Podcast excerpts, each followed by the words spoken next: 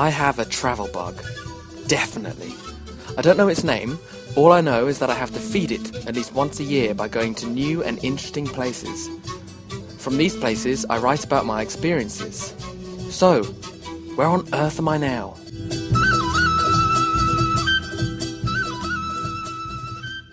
Tiwanaku, Saturday, the 9th of October, 2010. What a day I've had today. I got out of the city for the first time for my first day trip to the archaeological site of Tiwanaku. Now, granted, the words archaeological and site don't inspire images of a wild day of memories. Or maybe for you they do, whatever floats your boat. The point is, it was a great day. It didn't start well, though. I was told to be ready between 8.30 and 8.45. Fine. However, as I come out of the hostel shower in my ridiculous pyjamas at 8.15, I hear a guy call out, David? Let me just point out I don't shower in my pyjamas, that would be ridiculous.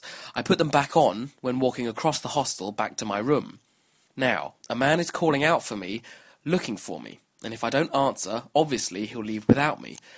So I have no option but to yell out. In response, of course, everyone in the courtyard below looks up at me on the balcony in my pyjamas, clutching head and shoulders in hand. Vamos a Tiwanaku? says the man. I wonder if he's noticed I'm not ready. Anyway, I rush into my room, throw on my clothes, and follow the guy to the bus. This stupid rush meant I didn't have any breakfast, and it wasn't my fault. He was early. As it turns out, that wasn't too much of a problem, as the site is on the Altiplano above La Paz. That's over 4,000 meters above sea level. So your appetite is pretty much non existent. On the way, we passed through El Alto. This is the first time I'd got the chance to properly see all of it. It became apparent why it is technically classed now as its own city. El Alto is sprawling, it goes on and on. This sounds bad, but never before have I looked out over a brand new, vast city and not wanted to explore it. But that's how I felt looking at El Alto. It just didn't seem worth the risk. Tiwanaku itself was great. We had a guided tour of the whole site and the two museums there. We think we're something. Actually, we think the Incas were something. They were nothing compared to the Tiwanaku Empire. This empire was there on the Bolivian plains thousands of years before the birth of Christ, before the Romans, and the first ever Olympic Games in Greece. It was there for 1,500 years after Christ, too. The Incas only came afterwards and only lasted for a few hundred years. The Tiwanaku Empire stretched up into Peru, down through Bolivia, and into Chile and Argentina. And I was standing in the capital city of that empire. And then, suddenly, one day, one year, just like some Inca and Maya civilizations after it, Tiwanaku ended. And no one knows why over a period of roughly 50 years, the longest running empire of all Andean civilizations disappeared. There was no evidence of an earthquake or an invasion. Possibly it was a drought, but it would have had to have been bad to snuff out such a vast population. Oh well, either way, I was having a whale of a time. There's not much left, but it's still interesting. The Spanish swiped all the gold, and a British company came and blew up many of the temples to create gravel for a new railroad. Isn't that great? Real cringe-worthy fact, that. After the tour, I was ready for lunch. Altitude or not, I hadn't eaten all day. So, what did I have? Llama. It's always good to try new things. The llama meat was nice enough, but to be honest with you, you could easily convince yourself you were eating a beef steak. And after lunch, the bus took us back across the vast plain, through El Alto, and down the valley into central La Paz. It was good to get out for the day. What else has happened? Oh yes, on Thursday I waited for Lucia from Pachamama to meet me at 8.30, but another guy from the station came instead. He said he wasn't sure when Lucia would come in, just that he thought it was later. Since she is the only person I want to talk to, I decided not to go. I've just been working in the hostel. That's why I was so looking forward to getting out. I did find a great cafe for lunch, where I had a banana split. I was so full I couldn't move all afternoon, it was great. I'm thinking I might take Mum and Dad there now instead of El Presidente, where I needed the emergency money in my shoe. Better go and have dinner now. Perhaps another adventure like Llama. Or maybe a ham and cheese toasty. Yeah, that sounds good. La Paz, Wednesday, the 13th of October, 2010. I really should be working instead of writing this, but so much has happened. Well, not on Sunday, that was quiet. However, on Monday, I had been making so much progress with my work that I went to ask for a translator for my interviews at the hostel desk. A man sitting in reception overheard me and asked what I was doing. When I briefly explained, he took me to the hostel cafe and got me a drink. Turns out he is the owner of the hostel. I told him in more detail about my dissertation, and he explained that he worked in the Catholic University. There, there is a Centre for Radio and TV for Development. It is the only centre of its kind in all of Bolivia, and so works with stations in the whole country. I couldn't believe it. What are the chances that this guy would own my hostel? He took me down to the centre that afternoon and introduced me to the director. I sat in his office for half an hour whilst he told me that my project didn't have enough of a focus and that what I was attempting was nonsense. He's not exactly one for confidence building, but he's a great contact. He's basically the kingpin for radio in all of Bolivia. He helped me to focus my dissertation on radio and women. He gave me a DVD to watch and told me he can get me into the university library. He also told me anyone I want to interview should be contacted through him. Brilliant. It was only brilliant after I decided to do what he had asked, though. For a day or so, I was completely thrown. He completely knocked my confidence, telling me my purpose in Bolivia was ridiculous.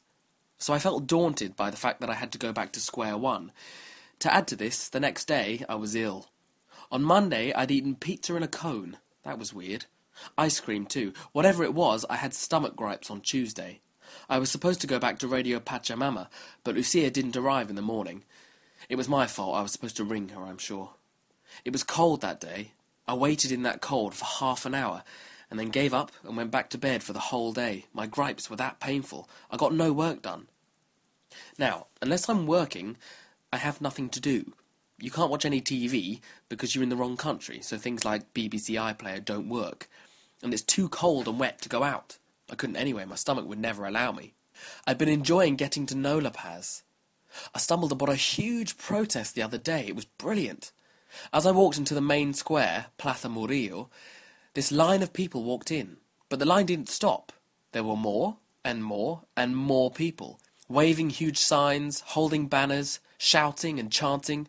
There was every type of person, too women, men, children, all protesting for greater rights, screaming, Viva Bolivia! and Viva el proceso de cambio, the process of change. They were setting off firecrackers, too. Now, these firecrackers sound exactly like gunshots and make quite a racket, so it's very unnerving at first. You get used to it though. The square was lined with riot police with massive shields and huge guns, tear gas canisters, the works, keeping an eye on things just in case. And then the people sat in front of the government palace and all around it too. There were that many of them. They blocked all the roads and so traffic stopped and the centre of the city fell silent and still. It was incredible. And then ice cream vendors moved in and started handing out hundreds of lollies, so naturally it fell quieter still as the protesters got stuck in. Weird. I took a seven minute video of all this, but when I tried to put it online, the loading bar underneath read 177 hours remaining. That's hostile Wi Fi for you. I'll have to put it up when I get home. In the following days, there were also protests about new laws to do with the sale of coca leaves. Another sit in blocked the main road leading into La Paz. Another day, the country's press protested about new racism laws threatening freedom of speech and expression. On this day, all of Bolivia's newspapers went with one front page headline No hay democracia sin libertad de expresión. There is no democracy without freedom of expression. Every paper, every front page, just one sentence. The same headline throughout the whole country. Powerful stuff. And just walking around La Paz most days, you will hear that gunshot sound echoing from some corner of the city. Someone, somewhere, is angry and is making themselves heard. And they really do. Almost immediately, the president, Evo Morales, reversed the new coca law, for example. Of course, the good thing about that now familiar gunshot sound is that you can convince yourself it's just a firecracker. It's another protest, fine. But then I got to thinking if anyone ever was shot in some corner of this city, then no one would actually notice the sound. Cheery thought. Anyway, I wasn't out there soaking this all up. I was in bed with my gripes and nothing to do. I couldn't even eat. Last week I had this incredible dish called silpancho, which was a bed of rice, sliced potatoes on top, arranged in a circle, a huge steak on top of that, two fried eggs on top of that, and then, on top of it all, a spicy pepper salad and sauces. It was unreal. No adventures today, though. Just watching a DVD and going to bed. The next morning, I woke up and something had changed. My gripes! They're gone! My stomach is better, and I was so hungry. I jumped through the shower and down to breakfast, where I ate three slices of toast with butter and marmalade, some coconut cake with butter and marmalade, scrambled eggs, bacon, orange juice, and a hot chocolate. It's good to be back. La Paz, Thursday, the 21st of October, 2010. Even though I haven't written in this diary for over a week now, I think this will be a short entry. Last week I felt so much better, I stuffed my face, and that's the last thing I wrote. Well, guess what? I wasn't better.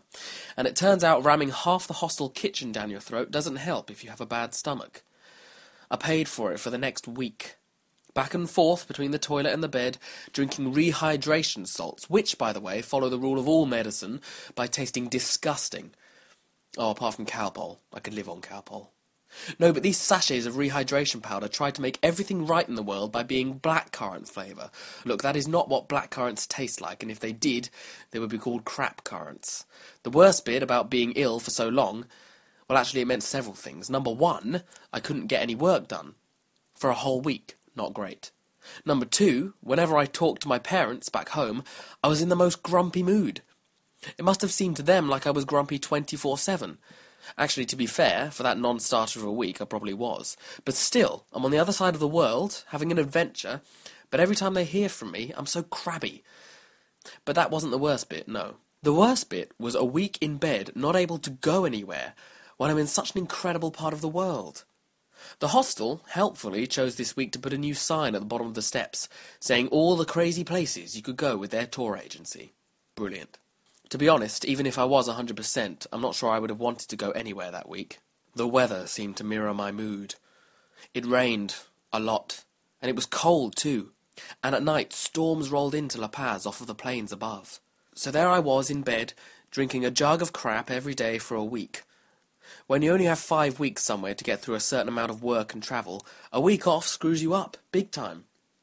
Monday was the first day I felt truly better exactly a week since I first became ill. I still had to take it easy with what I ate, though. I'd learned from my king size breakfast mistake the previous Tuesday. For almost a week, I'd been eating dry toast, pasta without sauce, and drink after drink of delicious water. As far as I was concerned, my stomach had had its week off, and now it was time to get back to work. I wasn't about to push my luck, though. I needed to be okay. I was so far behind on my work. However, this week has been, thankfully, the exact opposite of that last week. I've been on a roll with my dissertation. On Monday, I went back to the university and saw the director, Jose Luis, who, again thankfully, seems to have cheered up a bit since our first meeting. Maybe he was ill that last time too. Anyway, he got me into the library to read his thesis, which is huge. I couldn't possibly read it all, but I made loads of notes from the most relevant bits. Then on Tuesday, I went back to Radio Pachamama for the final time. I arranged my interview with Lucia for next week, and then said my goodbyes to the rest of the team there, since I have no need to return. Later that day, I went and introduced myself to another organisation in La Paz called Red Adder. Jose Luis had made the contact for me. They're an organisation specialising in working with women, and they make four different radio programmes for four different stations in La Paz. I set up my interview with them on Friday afternoon. On Wednesday, I made contact with a translator for my interviews, again through Jose Luis. And today? Well, today was a bit slow, but I've just been drafting the actual interview questions. So you see, not much interesting has happened, just work stuff. I'm hoping if I can get the bulk of my stuff done now, that I can travel after Peru with Mum and Dad. Which is next week, by the way. I can't wait. I'm slowly deciding what they need to do with their short time in La Paz, too. This is why I really need to work now, the fun will come later, along with more interesting diary entries too. What else has gone on? Oh, the hostel across the road has been temporarily closed down. I couldn't exactly work out why from what Flora was telling me, but it seems for three days at least, everyone has come here. This place is packed. I offered to give Flora a hand tonight, actually, because there were so many people in the restaurant. She politely refused, so I left her working overtime well into the night. Right, I better go to bed. Interview one is tomorrow afternoon. I'm a researcher, and I'm in the field. The Travel Bug podcast is written and produced by David Monero. For exclusive pictures and videos to accompany the series, go to twitter.com forward slash David Monero.